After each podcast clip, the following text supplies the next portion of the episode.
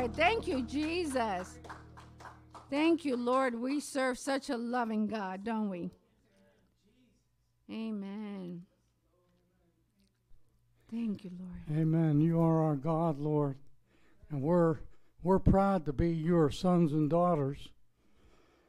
We are very proud of you, Lord, because we look around the world and we see the great creation that you created for mankind. Amen. Even though it's fallen, it's still beautiful. Just imagine how it was before when Adam and Eve walked in the garden with you. Can't imagine the beauty Mm. of what you created. And as we look at the stars and the moon and the planets as they as they travel through space hung on nothing. Lord, we see the greatness of who you are. The heavens themselves, says the Bible, declare your glory. And Father, we believers here on earth are in total agreement with that. If people can't see you or know that you exist, Lord God, they need to take their blinders off that have been placed on them by the enemy, and they might see what's really going on in this world. Today, Lord, I pray that and Sunday and every day that goes by, that every Christian church that preaches the gospel, Lord, that you will wake some of these people up and they will finally see that Jesus Christ is the Lord and that you, Father, Yahweh, are, are, his, are his daddy. Lord, he called you Abba Father. And Lord, Daddy, we call you Daddy too, Lord. Yes, Lord. We've been redeemed by your Son, and we thank you for that, Lord. There's no other way to get to heaven except through Jesus. To say there is another way is to tell Jesus that his work wasn't good enough. It wasn't paid in full, but it was paid in full, says the Scriptures. The precious blood of the Lamb of God, unblemished and spotless, was shed for us. Oh, Lord Jesus, thank you. Thank you for loving us so much that you did that for us. Thank you for redeeming us. Thank you for saving our souls from the pit. Lord, we bless your holy name. To you be the glory, Lord, tonight through Freedom Church at the Palm Beaches. Lord, not just tonight, but every day, that every one of us that is part of this church walks. Lord, may we bring, bring glory and honor to you, applying what we learn from your word into our life so that the world might say, You're different. What is it about you? And we have the opportunity to tell them it's all about Jesus. I was lost and now I'm found. I was blind and now I see. Lord, we long to tell the world that, and we long for them to hear. Lord, use us in a mighty way. In Jesus' name, amen. Amen. Amen, everybody. Welcome, Freedom Church, for everybody online. Again, I'm going to repeat this. Uh, everybody here may be seated if you want. For those of you online, you're listening to Freedom Church at the Palm Beaches. I'm Pastor Joe Trapani. We're glad, we're glad you're here tonight. Um, uh, we're in Genesis chapter 38. We're going to do some a little bit of prayer time uh, before we go. It's kind of a short chapter, but it's a powerful chapter. But you know, next week we get into chapter 39. We we really dig into Joseph. So um, you know, uh, we'll we'll glean as much from this chapter. I really don't want to go into Joseph too deep before we can spend a, a, a good period of time on him. But we can't overlook chapter 38. It's very important to the um, to the uh, saints and to the patriarchs, you know, down the line. So, um, just so you know, I named this chapter "My Sin Looks Much Worse on You." My sin looks much worse on you. See, um, Jesus said it this way: "Do not judge, lest you be judged yourself. For in what way you judge, you shall be judged." So, um, but my sin, if I see you doing what I sin, sin in my own life, it does look bad, worse on you. And God's trying to say, "Well, straighten up." You know, you're the teacher. Anyway, before we go into that, uh, for those online, I want to remind you, Freedom Church of the Palm Beaches. You can go to your website, Freedom Church PB stands for palmbeach.org, freedomchurchpb.org, and you can find out all about us, what we believe in, who we are. Um, you can um, you can listen to any of our messages from years back. You can donate online. You can do just about anything online uh, anymore. but you can't get fellowship online. That's why the Lord says, Forsake not the assembling of yourselves together, as is the habit of some, but all the more as the time draws near. As you see the indignations out there in the entire world, it's the time that you need to draw closer all to the Lord, all the more. Not stay home and sit on your bed and watch TV. You don't get fellowship, you don't get exhortation, you don't get to tell your brother and sister that you love them with agape type love. And that's why the Lord warned us, and we got to heed it. So it's time to get back into the work of the ministry for all those that have changed their format. They say after like like 20 days of doing something over and over again, it becomes a habit. Well, we've been doing this this indignation for over a year and a half now, and a lot of us have got complacent and stepped there. You know, I'm I'm kind of a bold teacher, I guess. You know, I'm going to tell you, get out the church. The work of the ministry depends on you. Even though Jesus said you know, the gates of hell will not prevail against the church, you know what? The church does need to operate in this worldly system. So, um, uh, you know, there's many churches out there preaching the gospel, and uh, we're all one according to what the scriptures say. We're one church. So, um, for those online again, tomorrow night, Ladies Bible Study, 2810 Hypoluxo Road, Lantana, Florida. On 995. Just go west on Hypoluxo Road, a ha- about a half to three quarters of a mile on the north side, and there we are. 7:15, the Ladies Bible Study. Uh, Grace is here about 10 minutes to seven. You can come early. Um, so um, bring your bring your neighbors with you too. And uh, men, nine o'clock Saturday morning, Bible study right here, 2810 Hypoluxo Road. Next Sunday, uh, for those online, tune in at 10 a.m. FreedomChurchPB.org. We're studying in Matthew. We'll be in chapter 4, starting in the 12th verse this coming uh, Sunday. Uh, we're doing verse by verse. We're doing expositional teaching right now in Genesis and Matthew, and it's amazing how these two blend together. It's amazing. You know, the whole Word of God blends together, but you know, when you see it in action, you see one end of the, you see the Old Testament and then the New Testament, and you see the beauty that God created. You wonder, how can that be done unless an all knowing God has done it? You know? So, anyway, um, I hope to see you tuned in. You can even donate online if you would like to. So uh, we appreciate that. Keep the work and the ministry do going. Um, so um, before we go on, like I said, I wanted to open up in some prayer tonight. Uh, we used to do it a lot before this uh, indignation hit the land a year and a half ago, but because everything kind of changed around, well, we're going to get back to normal, and we're almost there. Uh, so praise the Lord. But I want to pray. There's a person in our church that, that saw a guy fell over on the street and he was having a heart attack and she immediately laid her hands on his heart and started praying for, for him and and uh, they called 911 and the way I hear it, you know, he said, "Yeah, I believe in Jesus."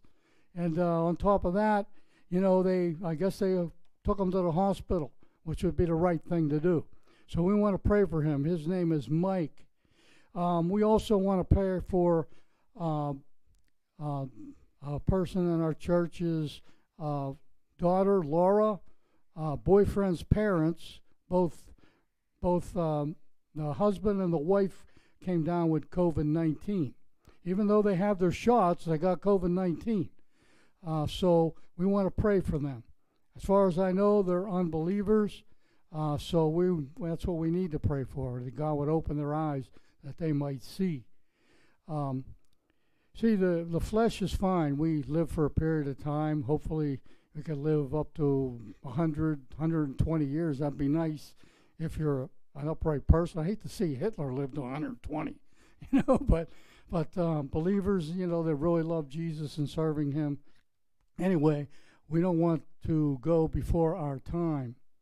Um, anyway, we'll keep them in prayer. We'll pray for them specifically before I get into the Bible study.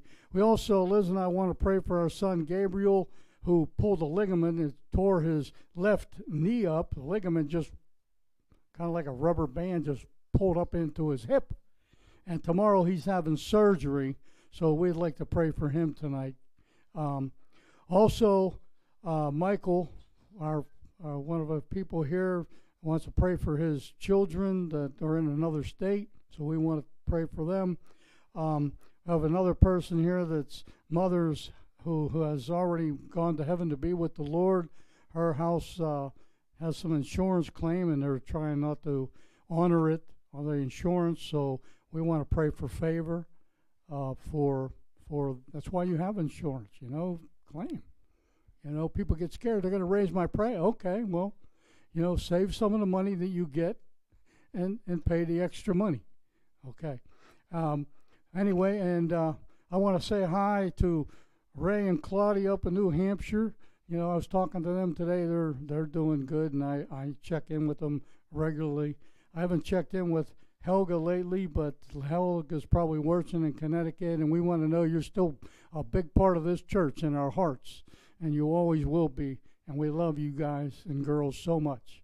So continue to stay with us, and we'll continue to pray for them. We'll pray for them tonight, just a general prayer. Um, anybody else have a prayer request here? Mike?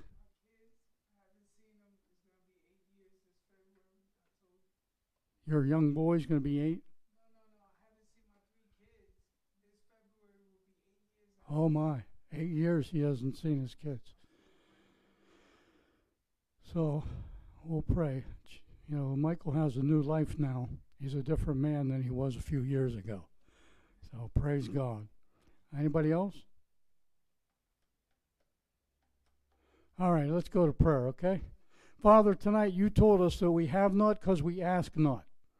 Lord, you said, Ask and we shall receive, seek and we shall find, knock and the door shall, uh, and the door shall be opened. And who? And then the next verse says, Whoever asks will receive.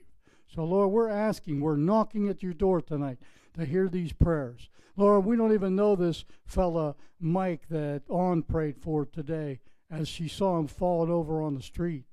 Lord, we don't know uh, who he is. I know he confessed that he knows Jesus, and that was a good thing to have confession of the mouth, Lord God.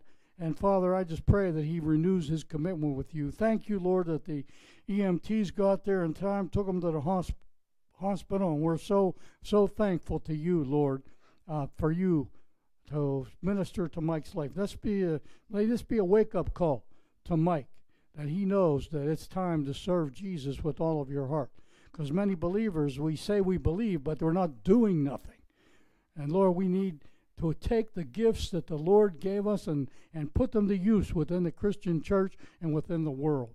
Father, today we want to lift up Barbara uh, and her husband, uh, Laura's, Laura's boyfriends, parents who have COVID 19. Lord, even though they have the shots, they, they still came down with it, Lord. And of course, you know, it's supposed to be, you know, not as bad if you have those shots, but the point is, you know, they got it. And Lord, we want to rebuke that wretched disease in the name of Jesus Christ of Nazareth, Lord. I don't know. I believe it's it's uh, demonic in nature. And Lord, I'm praying against it. I'm shutting it down by the authority that Jesus Christ has given us. Lord, your word says that no weapon can be, that's formed against us is going to prosper. And every tongue that accuses us in judgment, we have the authority conde- to condemn. And the one who accuses us in judgment is the devil. And the accuser and the devil's name could be translated as accuser all through the Bible. He's the one that accuses us. But Lord, you said that those weapons that he comes against us with will not prosper because they're mighty. You know, our weapons are mighty through you. They pull down demonic strongholds, cast down demonic imaginations, and everything that exalts itself against the knowledge of God. So we come against it with the sword of the Spirit and the Word of God. Say, It is written. Our struggles not against flesh and blood, and we have the authority to rebuke devil in Jesus' name, and we do so for this couple, Barbara and her husband. Father God, we want to lift up our son, Liz and our son, Gabriel, to you with the ligament surgery that he's going to have tomorrow. That ligament just pulled back and straight up into his his uh, his uh, hip, Lord God. It's got to be pulled back down and I guess sewed together, Lord. And he's having that surgery tomorrow. So we put him in your hands. I pray that it's, you know, with us, they give the doctors wisdom, discernment, and use and, and get that, that ligament attached in the right spot and for a quick healing, Father, in Jesus' name, Lord. So, Father, this guy is a fireman. He's an EMT guy. He's a hazmat guy, Lord God, and he's always helping people. And I pray today that you would help him, you know, as he as he as he goes to surgery tomorrow. Father, we want to pray for Michael and his kids. Lord hasn't seen his kids in eight years. Lord, eight years ago, this was a different guy.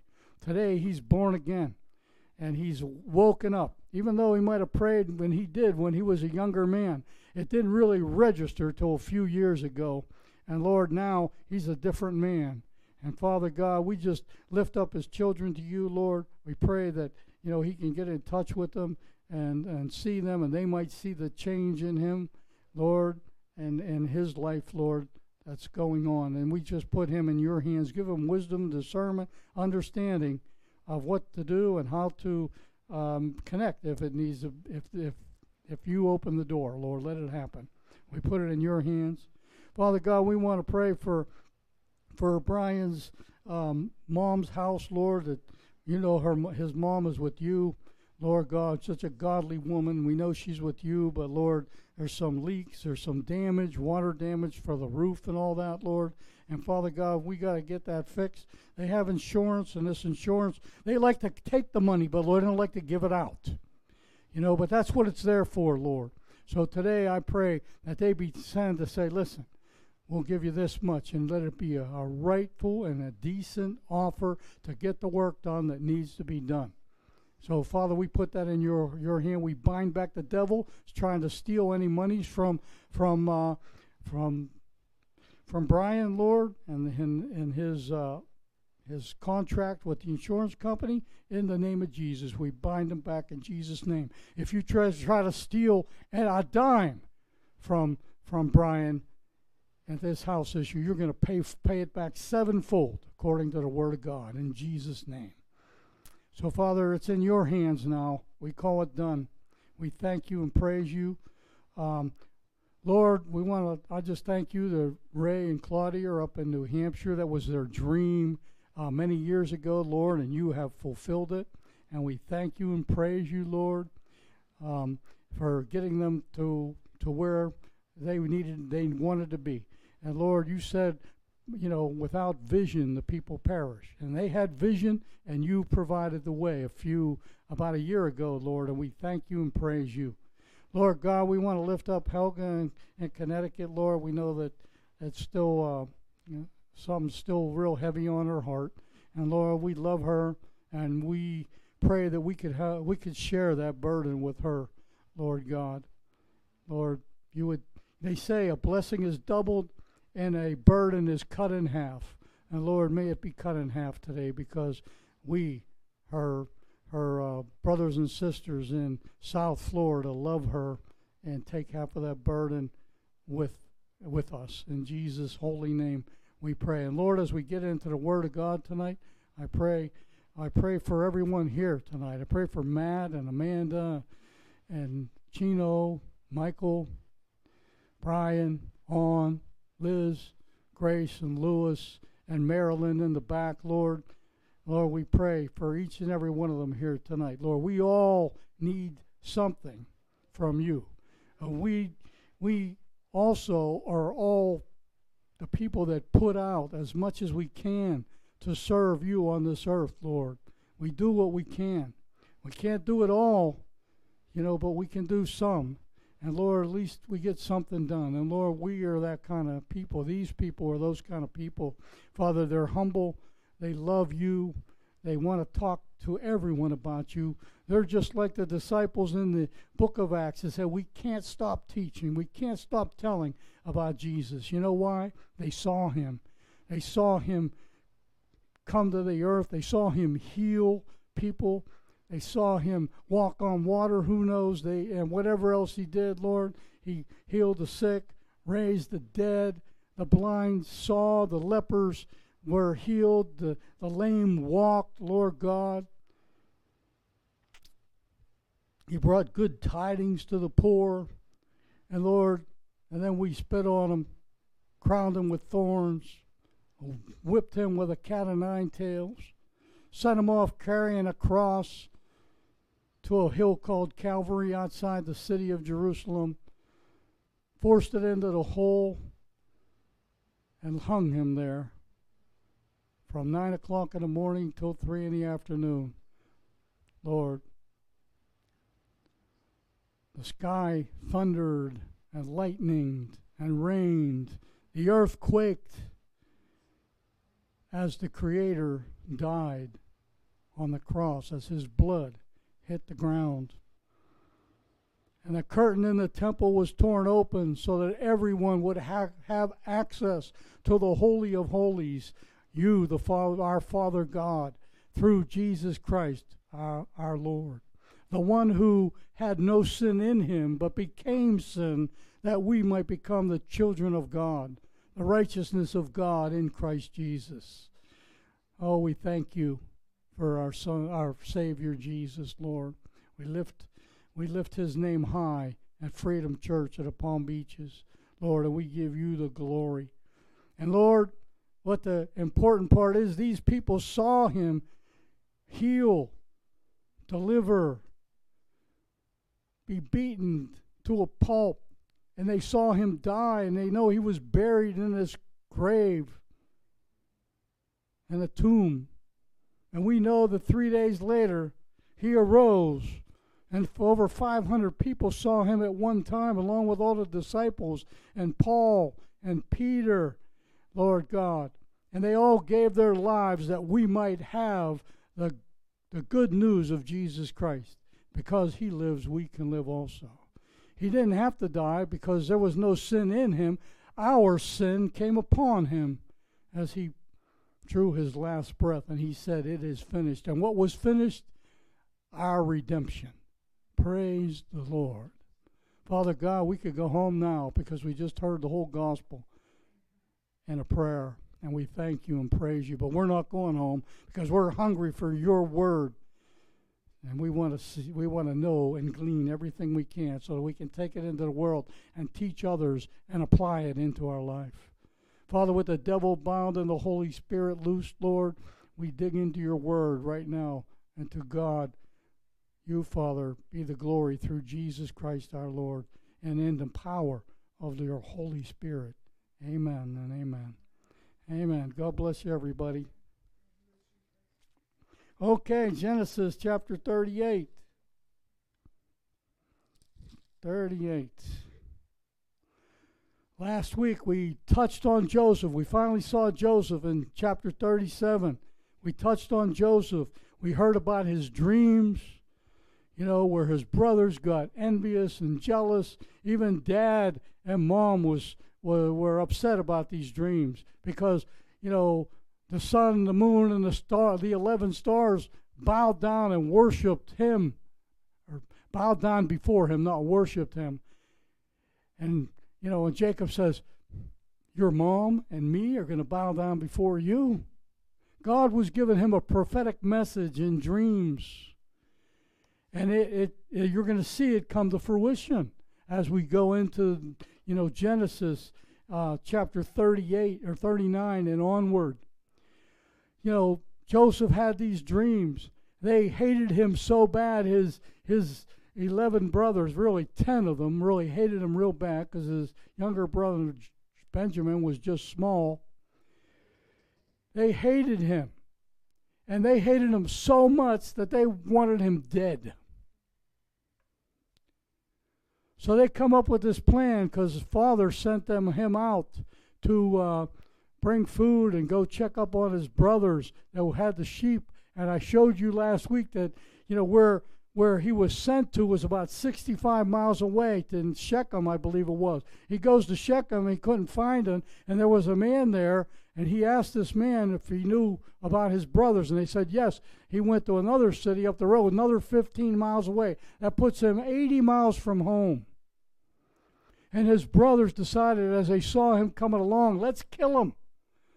So they wanted to kill him, but then it was one of the brothers said, "Well, let's not kill him. Let's just stick him in this this uh, cistern, and just let him die on his own." But then Judah saw some Ishmaelites, some Midianites come along, and he said, Let's not kill them. Let's get a profit out of this. Let's sell them to the Midianites and the Ishmaelites as they're going into Egypt as a slave. So Joseph, a young man, the Bible tells you he was in tears of what his brothers were doing to him, as would as you and I would probably be too, if your your eleven brothers hated you that bad. You see how deep hate runs? You need to get rid of it if there's any hate in our hearts. As I said, I mentioned the title of this message is My Sin Looks Much Worse on You. If I'm doing it, it's okay, but if you're doing it, oh my goodness. My sin looks so much worse on you, and we're going to see where that applies tonight. So Joseph is sold for 20 pieces of silver to the Midianites and the Ishmaelites heading to Egypt. But God has a purpose in this. What they meant for evil, God is going to turn to the good. And we're going to see that as we as we move along in in the next few chapters. So they plotted against Joseph and, and did away with him. And his dad gave made him a coat of many colors, which we learned last chapter. And the, that coat of many colors was was given to to uh, mostly the the heir to the family, like the firstborn son would get it. And I showed you Reuben was eliminated because he went for, from the firstborn right because he he went into his father's concubine Bilhah. In other words, he had sex with his stepmother. Incest. He was disqualified from his, his birthright. And then we saw um, Reuben and, and Levi. Is it Reuben and Levi? Yeah. No, Simeon and Levi. Simeon and Levi. And they plotted a plan because their sister Dinah was raped. And they had a plan because the uh, Shechem, who was a prince in the land, he took her and defiled her and raped her, and then he wanted to marry her. And the brothers were upset. They didn't want it to happen, so they came up with a plan. Of course, they were they had to be if they wanted to uh, to hang out or be able to intermarry between these two clans, then they would have to be circumcised. So the men agreed. That way they can they can have the women, you know, and marry them back and forth. They can have the, the whatever is theirs is, you know, they can they're going to have more. I'm thinking about great gain. So when they were in pain the third day, they came in with a sword and wiped out the entire men men population. So they became mass murderers. And of course, their birthright was eliminated. The fourth born is Judah, and he's going to become one of the patriarchs Abraham, Isaac, Jacob, and Judah, which is the fourth born son of Leah. So we saw that. This, this, this family was, you think your family is uh, dysfunctional. This was a very dysfunctional family, and it's found in the patriarchs in the Bible. So don't get all upset. God can still do a mighty work in your life. Whatever's impossible from a worldly standard is possible with God. This had a purpose. Joseph needed to go to Egypt because he was going to um, you know the story if you've been a Christian a while. He was going to actually save the entire uh, Jacob's family because there's a great famine going on, and he and jo, uh, Joseph was warned years before that it was going to come, and he prepared for it. He made sure that that there was food in the land. And, and Egypt gained great, great wealth. And also, Judah came down to Egypt, as you know, and, and uh, the whole, whole thing got started over. The brothers, all I can say is, by the brothers got there and found out who the prime minister was, the second in command in Egypt, they were shocked. They were shocked, to say the least. Be sure one thing your sin's going to find you out. It's about, I don't know, 15, 20 years later, but their sin was found out. Anyway, they took the coat of many colors, which meant it had a long sleeve too, which made showed that there was favoritism going on in the family. Jacob loved Joseph because he was the son of his old age. And, and they took that coat and tore it into pieces. They grabbed the goat and poured blood all over it. They said, How are we going to explain this to dad? Remember? They went home, they explained it to dad that we found this. We couldn't find Joseph, we found this. You know, it was all tore up. Of course, blood all over it. And Jacob said, He must have been devoured by a wild animal.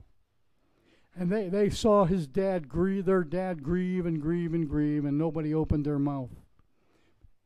They were liars, they were deceivers, they were cheaters. They didn't even care for their own dad and his feelings. All they cared about was they got rid of somebody they hated. But be sure your sin's going to find you out, and God is working this all out. There's some more sin going to go on here tonight. We're going to see the sin of Judah and Tamar as we read in this uh, chapter.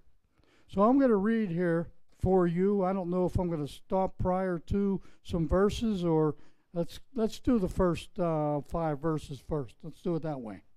Okay, I'm reading from the New American Standard Bible. And it came about at that time that Judah departed from his brothers and visited a certain Ab Adullamite, whose name was Hersha and Judah saw there was a daughter of a certain Canaanite whose name was Shua. And he took her and went into her. That means he had sex with her, just so you know. So she conceived and bore a son, and he named him Er, E R. Then she conceived again and bore a son, and named him Onan. And she bore still another son and named him Shelah. And it was at Cherib that she bore him. Let's just explain those five verses as, as we just read them. Judah makes two mistakes. Number one, he departs from his brothers. See, bad friends corrupt good morals. 1 Corinthians 15:33, I believe it is. Bad friends corrupt good morals. What he did, he went to the to other to heathens and he broke fellowship with his brothers. That's a bad place to be. If you're a believer, you need to hang out with believers. Because you're like-minded, you're like-hearted. He leaves the covering of his family and goes into the world. If you're out there in these churches, I mentioned the indignation. A lot of Christians haven't even started going back to their church uh, again. Um, you've left the covering of your church family. And you're outside as what I would call the perimeter of God. You go to church so you can, can be encouraged and exhorted and lifted up and have fellowship. That's what happened here. He departed from his brothers and lost and broke fellowship. So what does what happens? He becomes unequally yoked with a Canaanite woman. And her name is Tamar. I mean, not Tamar, but um, let's see. Uh, Hera. He, com- he marries someone outside of the believing faith that he is in. And he marries this Canaanite woman. We know nothing about her father because she's a daughter of Shua. We know nothing about him other than they're Canaanites. And here he goes into her, have sex with her. I presume he got married to her. I don't know. It doesn't say that, but it does say later that that that she was his Judah's wife. They had three sons together: Ur, which means watchful, Onan, that means strong, and Shelah, which means petition or prayer. None of them live up to their name. Its meaning. Judah was trying to name his sons for what he wanted them to be, I guess. So he messed up pretty bad. For what I was going to say to the church, a lot of you have broken fellowship with the church. You came out of covering of your church church stronghold, and now you're hanging out with unbelievers. You need to stop it right now because bad friends corrupt good morals. You can have a fellowship with them, but when you do, your sole purpose is to preach the gospel to them. And in a way that's that's not obnoxious. You love them and bring them into the kingdom. And believe me, if they don't want to repent and be brought into the kingdom, you won't have to worry about leaving them because they'll leave you. But the God says, don't be brokenhearted. Jesus said it. Blessed are you when men hate you and spurn your name for evil for my name's sake. Jump and leap for joy because great is your reward in heaven. Great is your reward in heaven. Remember that. Here's a petition. Here's the application tonight. Get back to church. He who dwells in the shelter of the Most High shall abide in the shadow of the Almighty. You have the Almighty's protection in His shadow. Remember, I gave you a story not too long ago? Many times. I used it many times, and I like to use it to drive it home. The one time I took my puppies outside in the dark, they're black puppies. I had a black Chihuahua and a black Yorkie.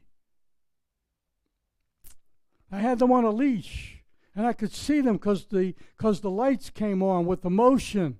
I could see them in the grass, and all of a sudden I'm praying, looking at the sky, and I look down, and my puppies are gone. I could feel them on the leash, but they were gone. I couldn't see them. Then I realized that the lights were on behind me and cast a shadow out that way, and they were hiding in the shadow of their master. And that's what you need to do. You need to hide in the shadow of your master. He who dwells, he who abides, that means not an occasional visitor. That means that you, you're, it's all about God. It's all about Jesus. You dwell, you abide in Him. That's 24 7, 365, all the days of your life. That in itself is a tough message, and they need uh, for right now with the indignation going on in the world. It's time that the church gets strong and quit being fearful of what's going on in the world. You feel something coming on, rebuke it in the name of Jesus. Because I'm under an impression this is totally demonic. I really do. I really totally think it. And you know what? If you don't think there's a devil out there, you're going to have to, you know, talk to Jesus about it because he talked more about devils than he did about heaven. He talked more about hell than he did about heaven. And not only that, he cast devils out of people that were were were uh, crippled over, people that had that fell over into the water and into the fire. He cast devils out. Even Peter's mother in law, who had a headache, he rebuked the headache. What gave him a headache to rebuke? You can't rebuke a headache unless there's, it has some kind of entity to it, right? So it has to be an evil entity. We need to wake up and realize who we are. We are sons and daughters of the Most High God. Yes, something's going to kill us someday. It's appointed once for man to die, and after this comes judgment. Something's going to get us because we're sinners, and the wages of our sin is death. But thanks be to God because we know Jesus, He's the resurrection and life. And though you are dead, yet shall we live. And whosoever lives and believes in me, said Jesus, shall never die. So your flesh is going to die, but you ain't going to die. Let's read 6 through 11. I hope you got the message on that. 6 through 11. Now Judah took a wife for Er, his firstborn, and her name was Tamar. But Er, Judah's firstborn son, was evil in the sight of the Lord, so that the Lord took his life. Then Judah and Onan, and then Junus, Judah, Judah said to Onan, this is the second son, go into your brother's wife and perform your duty as a brother in law to her and raise up offsprings for your brother. And Onan knew that the offspring would not be his, so he came about it came about that when he went into his brother's wife, he wasted his seed on the ground in order not to give offspring to his brother. But what he did was displeasing in the sight of the Lord, so he took his life also. Then Judah said to his daughter in law Tamar, Remain a widow, widow in your father's house until my son Shelah grows up, for he thought, I am afraid, so that he too might die like his brothers. So Tamar went and lived in her father's house. Judah arranges a marriage for Ur, and that's Tamar. She's a Canaanite, remember? He's outside of fellowship. He's broken fellowship. He even encouraged his son to marry outside of, of the Judaism which he is in. And he was so evil, he was so wicked, says the New King James Version, in the sight of the Lord that the Lord killed him. Whew. My goodness, a terrible thing to fall into the hands of the living God, says Hebrews 10. God killed her. He was evil. How evil does one have to be, especially as I look around today? How evil does one have to be for, for um, to be killed by God? You know what this was? Grace was running out in Judah. I think, you know what? It would have been great if Hitler wasn't around that long and many other people. All the people that were children, Stalin, another one. Unbelievable. How evil does someone have to be? We live in a time of grace, and that's why they get away with it. Because the minute Jesus was born, the minute he was crucified and resurrected, then, then we have eternal life. Grace has been issued to this generation until the second, not the second coming. Well, yeah, the second coming. Grace has been issued. It's a time of grace right now. It's been going on for about 2,000 years.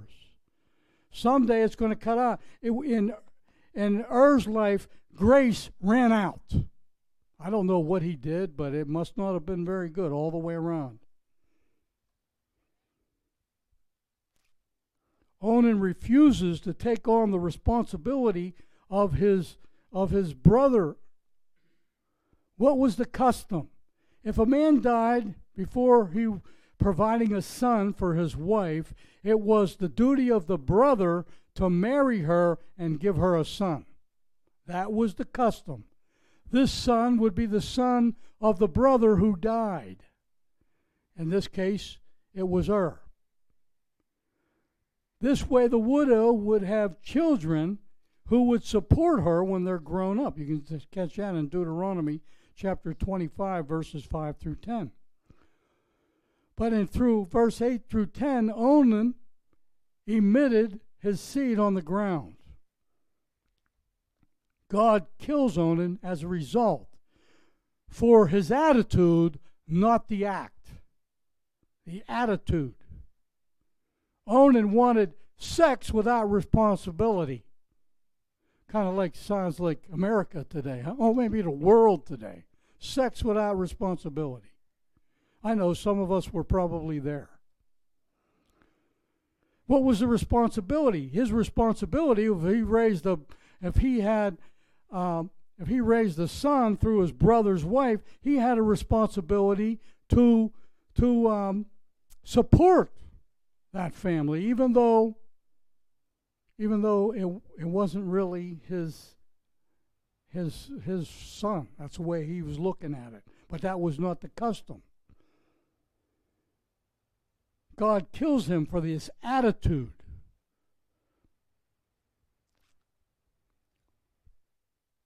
That says in verse 10 This thing which he did displeased the Lord, therefore he killed him. Judah is unwilling to give his third son now. Now he just lost two sons, Er because he's evil, and Onan because he, he wouldn't support or go into his well, he did go in. He wanted to have the sex, but he didn't want the responsibility of a family. He's unwilling to give a, you know, uh, his third son Selah to to Tamar. You know what? There's something fishy going on here. We're going to see why as we as we move along. But why? You know what? He had to think Tamar was an evil evil woman of some kind. We're going to see we're going to see that he doesn't say it, but he's in hints to it as we move along. Tamar is innocent. She's just a woman wants to have a child. She's not guilty of anything, especially not uh, what's what's uh, we're going to find out about her as we move on. Her desire is to build, build you know, bear Judah's heir, because one of these sons would be the heir. So Tamar is really in. So let's do verse 12, 12 through 19. Now afterwards, consider considerable time Shua's daughter, the wife of Judah, died, and when the time of mourning was ended, Judah went up to his sheep shearers at Timnah, he and his friend Hirah the Adullamite.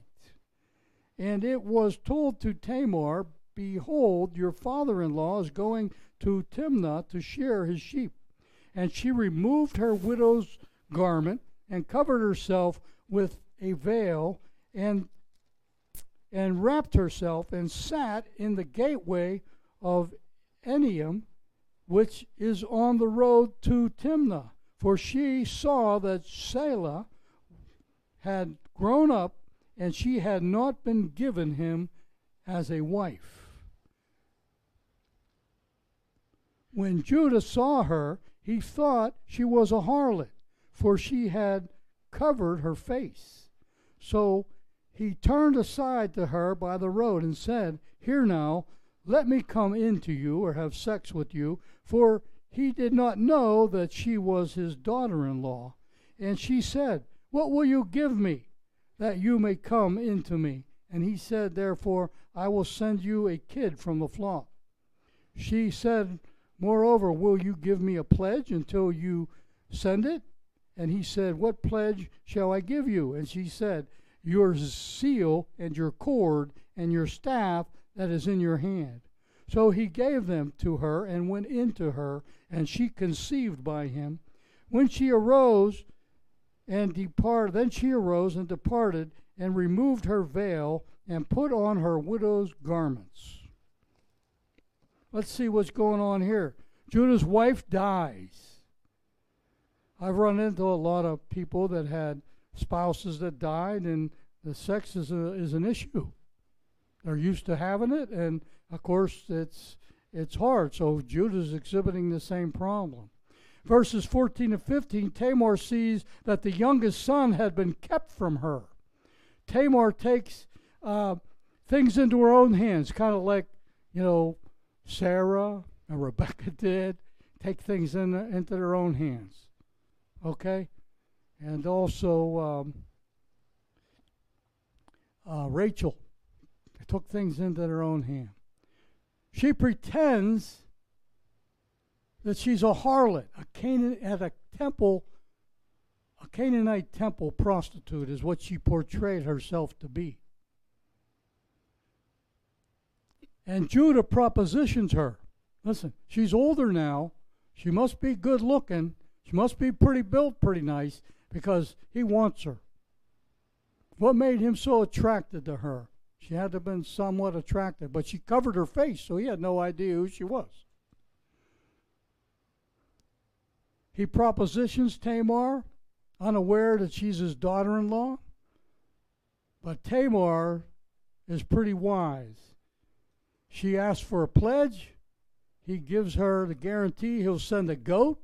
But she wanted more than a goat. She couldn't prove anything with the goat. She must have knew, but her time of being fertile was there. Because is a one-time thing. So she asked him, Well, how about giving me your signet, your cords, and your staff? Well, your signet is usually a ring, you know, that you put the wax on an envelope and seal it like a king would do. She asked for that. The cords was usually his bracelets. And the staff, which he carried, which usually had markings that someone would put on it. This my little granddaughter broke her arm, and she has a cast on it. And of course, everybody comes over and signs it and does their own thing on it. Same thing here. He has a staff, and it's marked up. He knows it's his staff in case he lays it down with a bunch of other guys. You know, he knows which staff is his. So she takes his personal identifications. That's like you giving your driver's license to someone till you come back with a check at the grocery store. There's no doubt who the father is in this case. She's a wise woman, but yet she takes things into her own hands. That's you know what gets me? The price of sex with a prostitute is a goat back in those days. Verses 30 or 20 through 26. When Judah sent the kid by his friend, the Adullamite, to receive the pledge from the woman's hand, he did not find her. And he asked the men of her place, saying, Where is the temple prostitute who was by the road at Enam? But they said, There has been no temple prostitute here. So he returned to Judah and said, I did not find her, and furthermore, the men of the place there says there has not been no te- temple prostitute here. And Judah said, Let her keep them then, lest we become a laughing stock. Another embarrassment, okay? Where's my, where's my laughing stock? After all, I sent this kid, but you did not find her. In other words, I did righteous. I did what I said I was going to do, but don't expose me before everybody because they'll see my wickedness. But God's going to expose them here shortly. Tamar's, okay, Tamar's pregnancy is going to be discovered three months later. Did I read 20 through 26? Yeah. No, I read down, uh, and then read to 24.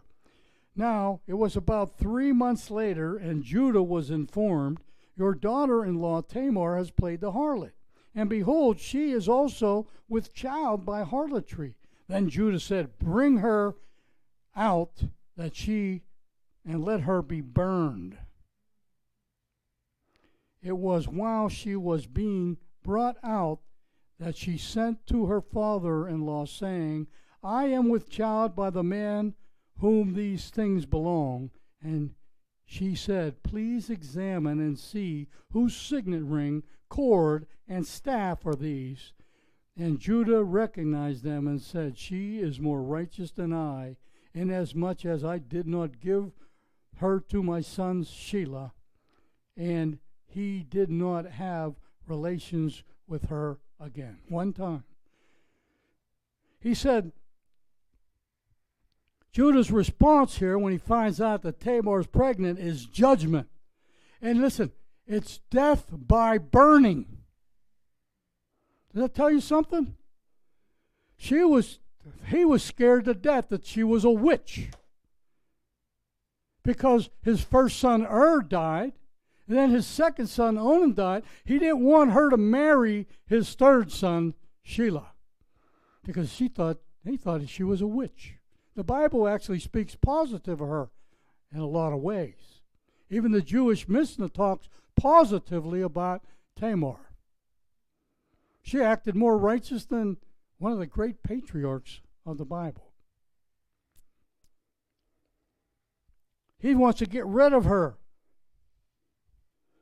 His sin looked much worse on her, didn't it? That's why this is named Your Sin Looks Much Worse on Other People. You get upset because this guy curses, but you curse. Looks okay on you, but not them. Um, your sin of pornography looks great on you, but somebody else, whoo, my goodness, how about terrible?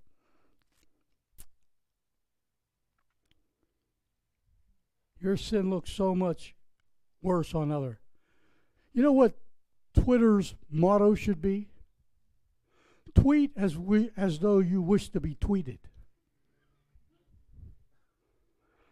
Right? You you say those people do foul stuff on Twitter and then you do foul stuff yourself. That's that's the golden rule of Twitter. It should be introduced. You've heard it first here. Tweet as you wish to be tweeted.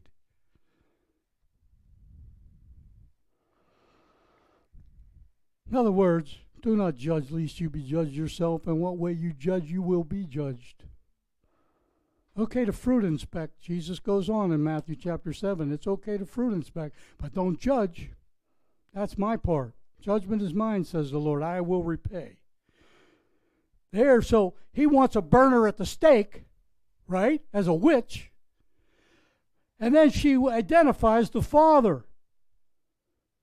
But he's too is guilty. He didn't proposition, she didn't proposition him, although she led him that way, but he propositioned her. Tamar identifies her, her father that he is guilty too. It proves that he is responsible for her pregnancy because of these articles that was that she had taken from him. Very wise move. She should have been a lawyer. Judah acknowledges his guilt.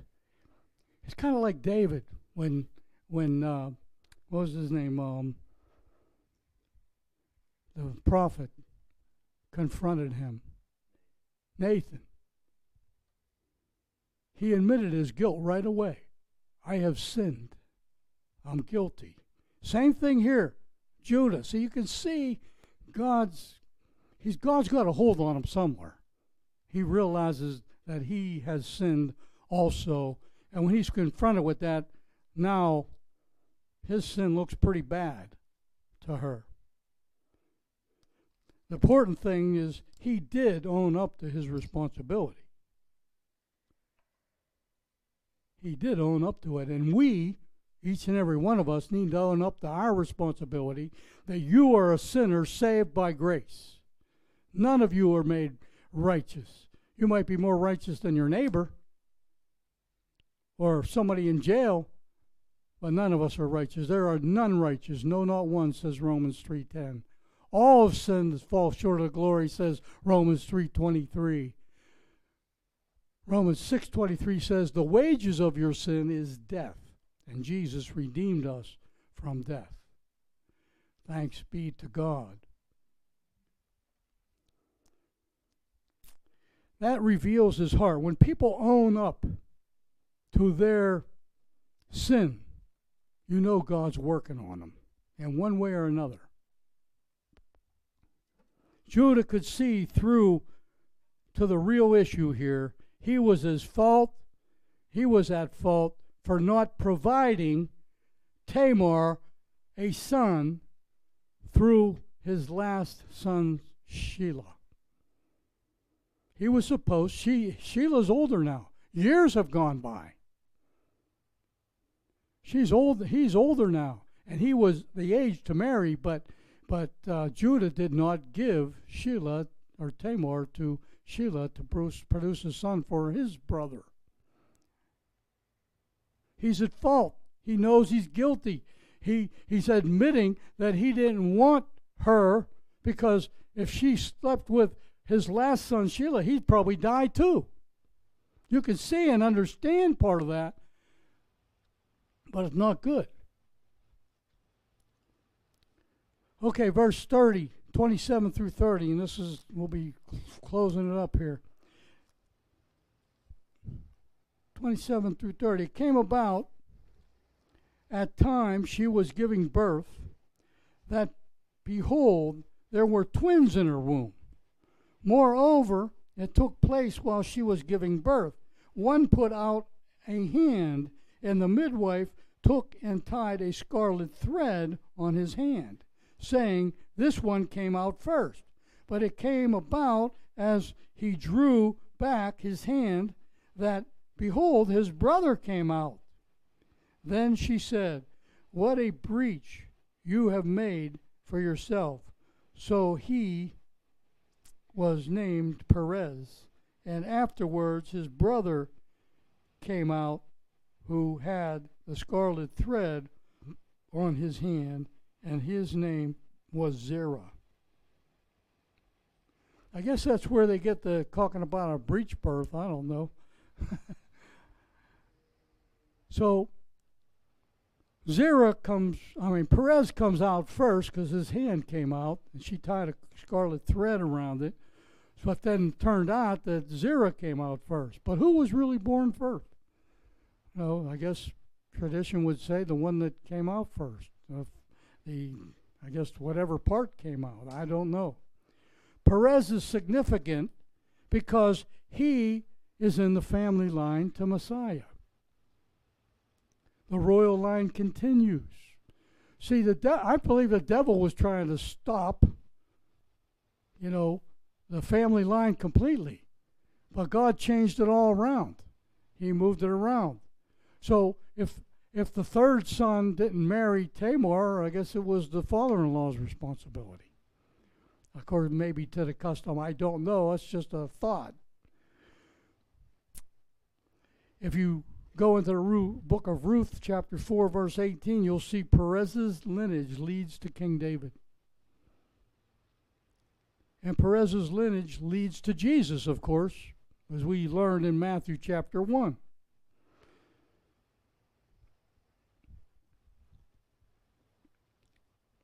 And it's also the royal line, not the bloodline, as we see from Matthew's Gospels.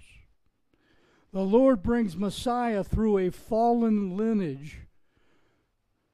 Listen to this God chose a fallen one. That's Judah because he fornicates with a harlot. And then God chooses a Gentile, Tamar, who plays the harlot as a temple prostitute. And then God chose a son to be born of sin, that's Perez. This is this is not right, but it it happened. Nothing is going to stop the bloodline to Messiah. The devil thought he could wipe it out right at the beginning. He just couldn't. God is always, let me say, somebody would say one step ahead of the devil. He's way far ahead of the devil. What, a couple trillion? demonstrates that Jesus identif- it demonstrates really Jesus' identification with sinners. God forgives the fornicator. God is the husband of the harlot. And God is the father to the fatherless. Ever hear that somewhere before? This, this passage actually shows that. God is the forgiver of the fornicator, that's Judah. He's the husband of the harlot, that's Tamar. And he's the father of the fatherless, and that is Perez. Cool, isn't it? He identified, in other words, God identifies for, with sinners. And we're on, remember we were in Matthew chapter 3? Why was Jesus baptized? Not because he had sin in him, but because he wanted to be identified with sinners. And God has shown this right in this passage of Scripture. The significance of this chapter, you can see the grace of God all the way through it. God could have chosen a sinless, a stainless, spotless lineage, the most beautiful people all the way down the line Daniel, Joseph, but neither one are in the family line, are they? God's trying to say, I don't care if you're a Jew, I don't care if you're a Gentile, I love you. I don't care what color you are, I don't care what nationality you are, I don't care what your sin is, I just want you to forsake it and come to me. And then you can be born again.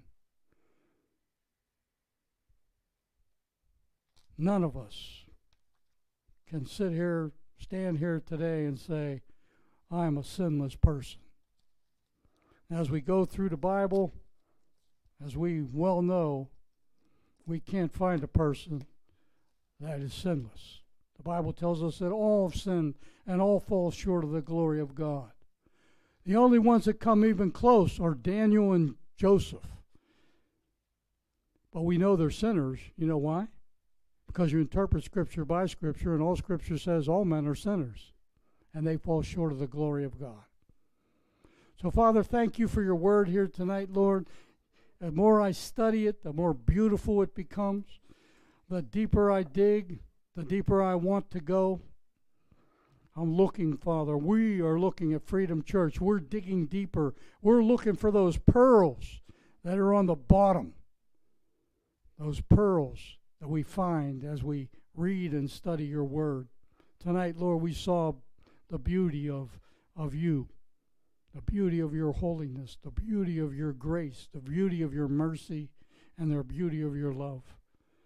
And we love you too, Lord with all of our heart, with all of our mind, with all of our soul, and with all of our strength. And if that's not true, Lord, would you work on us so it is? We love you, Lord, in Jesus' name. Amen and amen. To God be the glory. I love you all, people. Those of you online, too.